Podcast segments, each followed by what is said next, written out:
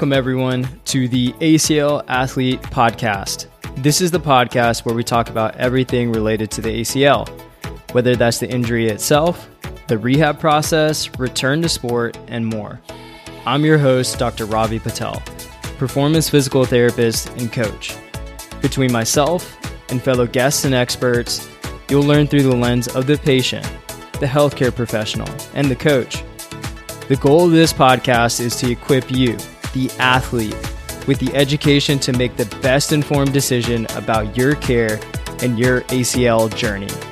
Thanks for joining. Now let's dive into today's episode. What's up, ACL athletes, and welcome back to another episode. Before we dive into today's topic, which is all about burnout and ACL rehab, I just want to talk to you about something that I'm doing each month so I'm picking one person who leaves a review for podcasts, this podcast specifically, and subscribes to my newsletter for a free, yep, a free strategy call with me. We can talk about anything that you want, your ACL case, what to do if you're stuck, guidance on next steps, why flour tortillas are better than corn. Um, don't come at me. Uh, anything that you want. So I am doing this each month for anyone who leaves a review and subscribes to my newsletter, which you can find in the show notes below. And for me, I don't really care about the number of reviews or any of that. I love the feedback, which is helpful for me to be able to make this better. But I also care because there is so much information out there with ACL rehab, with recovery. I mean, you look in Facebook groups or on Instagram, everyone's got an opinion about it but there needs to be some sort of reliable resource with things that are up to date. And I just hope that this can be something that can serve people well to be able to make better decisions about their care. So go do it. Help me out. Help other people out. Love you. Okay. So now to the main topic for today, which is dealing with burnout or really a simple tactic that I use for burnout with a lot of my athletes um, in ACL rehab. And this is something that might not get talked about very much. And I think it's something that does need to be because it's such a long process. And what really triggered this was having a conversation with someone this past week who reached out needing some help. You could tell that they were burned out, they were just feeling hopeless tired of looking for solutions. Um, they felt like they were doing the same exercises and physical therapy for months on end, which to me is very sad. Uh, that doesn't mean every day needs to be different, but there needs to be strategy and a method behind the program and the exercises and movements that you're doing. This person was training super hard day after day and was not making progress. And if anything, they had mentioned having some hiccups. So, some kneecap pain, some swelling, all these things that will come, especially when you start to work really hard and don't allow your body to recover. And maybe if you're not getting proper guidance as well. So you could tell this person was just physically burned out, mentally, emotionally, just all all the way. And this is completely normal. Everyone's going to feel this at some point in this process because guess what? It's at least a 9-month process. It's long, it's hard. Insert all the feels about ACL rehab as we all know it. It's there and it's real.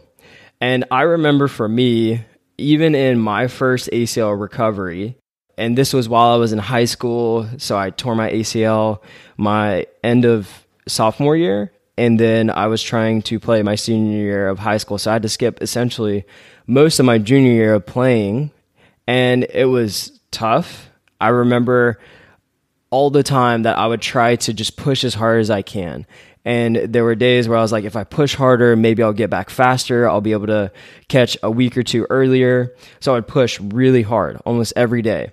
And I started to notice that things would pop up, like my knee would start hurting or swelling would come up or other parts of my body would start to give a bit. I could tell that I was starting to feel strained and that burnout feeling. And I actually had a conversation with my PT at the time, and she was like, you need to find the sweet spot and not push hard every single day. There needs to be a balance, and no matter what, you're not going back any earlier. So you might as well take this time to become a better athlete. And pushing hard day after day after day is just going to burn you out. So I remember that. So I feel you guys on this. Now, what should we do about it? There's that saying, one step back to take two steps forward. And it seems a lot counterintuitive at times to just take a step back because you're like, no, no, no, no, this all needs to move forward. One step back means I'm not as close to my goals. But really, it's so true. Maybe it is something to take one step back, be able to evaluate things, to be able to make two steps forward. And I really believe that. So when I notice burnout with any of my athletes, something that I will start to notice is strength numbers might not be as high. Um, when I have noticed trends in them increasing, I can tell that they're low. They might have to exert more. So I use an RPE scale, a rate of perceived exertion, to be able to know the intensity level of a lift or a certain session. And let's say a normal session will take a, a seven out of 10 uh, for one specific session and it takes them maybe a nine or 10, then we need to take a step back and evaluate why it is. Did they have a bad night of sleep? Did they not eat as well? Um, were they just feeling down that day? The most important thing is the trend of that. Is the intensity of those sessions staying high?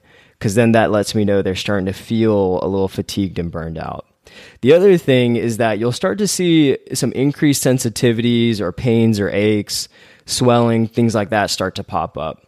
The body's been overloaded, it's been stressed, and this is something that are signs where you start to see that it's being stressed beyond recovery.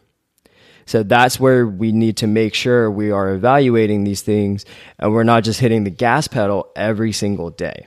So, first, taking that step back to know what it is exactly that's going on. Is it just my plan I'm on? Is it just doing the same exercises? Is it just pushing super hard every single day? Which is one of those things that I see with most of my athletes. So it's one of the conversations that we have to have early on and know that you can't do that every single day. So that's important. Um, and see if you notice any of these trends in your strength or some pain or sensitivity. Those are things to just kind of look out for. With my programming, I incorporate intentional deload weeks in each training cycle. This is from early rehab into the later training phases. And a deload week is essentially so let's say for the three or four weeks we're accumulating and we're building up volume, which is the amount of work that we are doing, and then also the intensity. So that's where we're maybe doing higher intensities in weights or even in some of the more dynamic stuff. And then we incorporate a deload week where we reduce the volume and potentially the intensity. It just kind of depends on where they are. And that allows us to create adaptations that we want, allow the body to recover, and really minimize that burnout feeling. Um, but this has to be placed methodically within the program. So we call it in strength and conditioning periodization, where there's a strategy of stress and recovery, stress and recovery. And that might mean a high intensity day followed by a low intensity day, or a low intensity week followed by a low intensity week. It just depends on who is creating this program. And a lot of times in rehab, this can look very monotonous. It can look very repetitive week after week, but it needs to be strategized. And as it continues along the rehab to training and performance continuum, it should look pretty much like strength conditioning. To me, that's what rehab is. It's just how things are scaled. So we incorporate deload weeks, but the main tactic that I love to use after maybe two or three training cycles, so we're talking maybe two to three months, um, is a actual week long break. And that is strategically placed into an athlete's program where it's an actual recovery week or a deload week or an off week that is very much intentional of really just keep moving, stay out of the gym actually, or if I can tell someone really needs to continue doing something, we'll just program in some low aerobic work or some easy recovery circuits, more mobility style, but nothing that's intense with strength or even dynamic stuff because this process is so long. And when you think about it from a nine to 12 month perspective, if you go hard every single day, for weeks and weeks and weeks, there's going to be a point where your body's going to start breaking down because it's just so fatiguing. And that also is so taxing mentally and emotionally.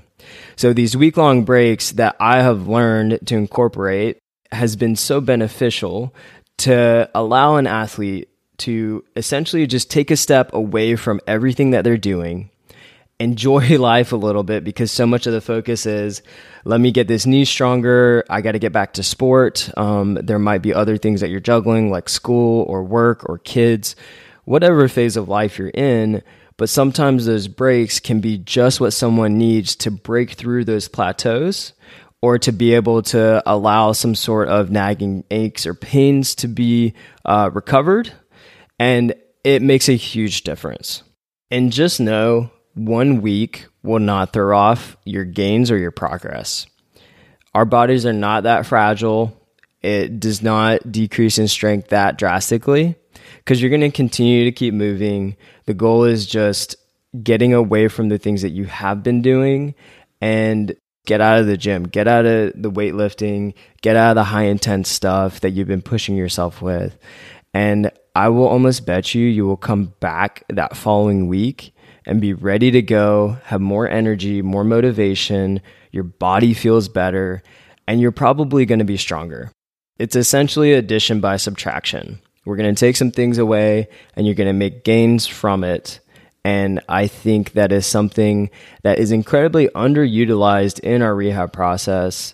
When we are in physical therapy, and let's say it's usually the three month deal with insurance, usually that's not thought of. And most physical therapists aren't thinking from a strength conditioning perspective and this long-term plan. So that's where this these types of things are important. It's important to consider and it's something to think about especially if you are someone who is dealing with this right now. You're feeling burned out, you feel hopeless, um, you feel like you're pushing day after day and nothing is getting better and it's only getting worse. See if you can incorporate this. If you feel like this isn't what's going to help, then figure out why. If you feel like it's the plan that you're on, if you feel like your physical therapy is not what is best for you, then I suggest thinking about that and figure out another way to get better care, whether that is through remote coaching, whether it is something else that is not necessarily right down the road. So have that conversation, think about it, legitimately write it out, why you were feeling this way. And if there is something where you're just going hard day after day, maybe this recovery week or this week off will help you. If it's not, then figure out the other reasons. That's it for today, guys. I wanted to come in here and talk about this because this conversation with this athlete this past week really made me think about wanting people to know about this. It's an important tactic that I think can really make a huge difference. It's something that I use with my athletes all the time. And the thing that allows me to know this is those things about the strength, about how they're feeling, if things are popping up, higher intensities for things that don't seem like it needs it, but then also communication. I think that that's underutilized. Uh, being able to talk to my athletes and know like how they're feeling. It might not even be at the two or three month cycle mark. They might just be feeling really burnt out because they've been doing extra stuff compared to what we programmed. And so then I talk to them and just tell them to take the rest of the week off. Or maybe next week it's going to be a really low intensity week. And they're just going to have to deal with it because I am noticing all these things come up. So that's where having a coach is important. All right. So as a reminder, each month I'm picking one person to have a free strategy call. All you have to do is sign up for our newsletter. The link is in the show notes below. Leave a review. Takes one to two minutes max. That's it. So go do it. But that wraps things up, guys. Thank you all so much for listening to the ACL Athlete podcast. This is your host, Ravi Patel, signing off.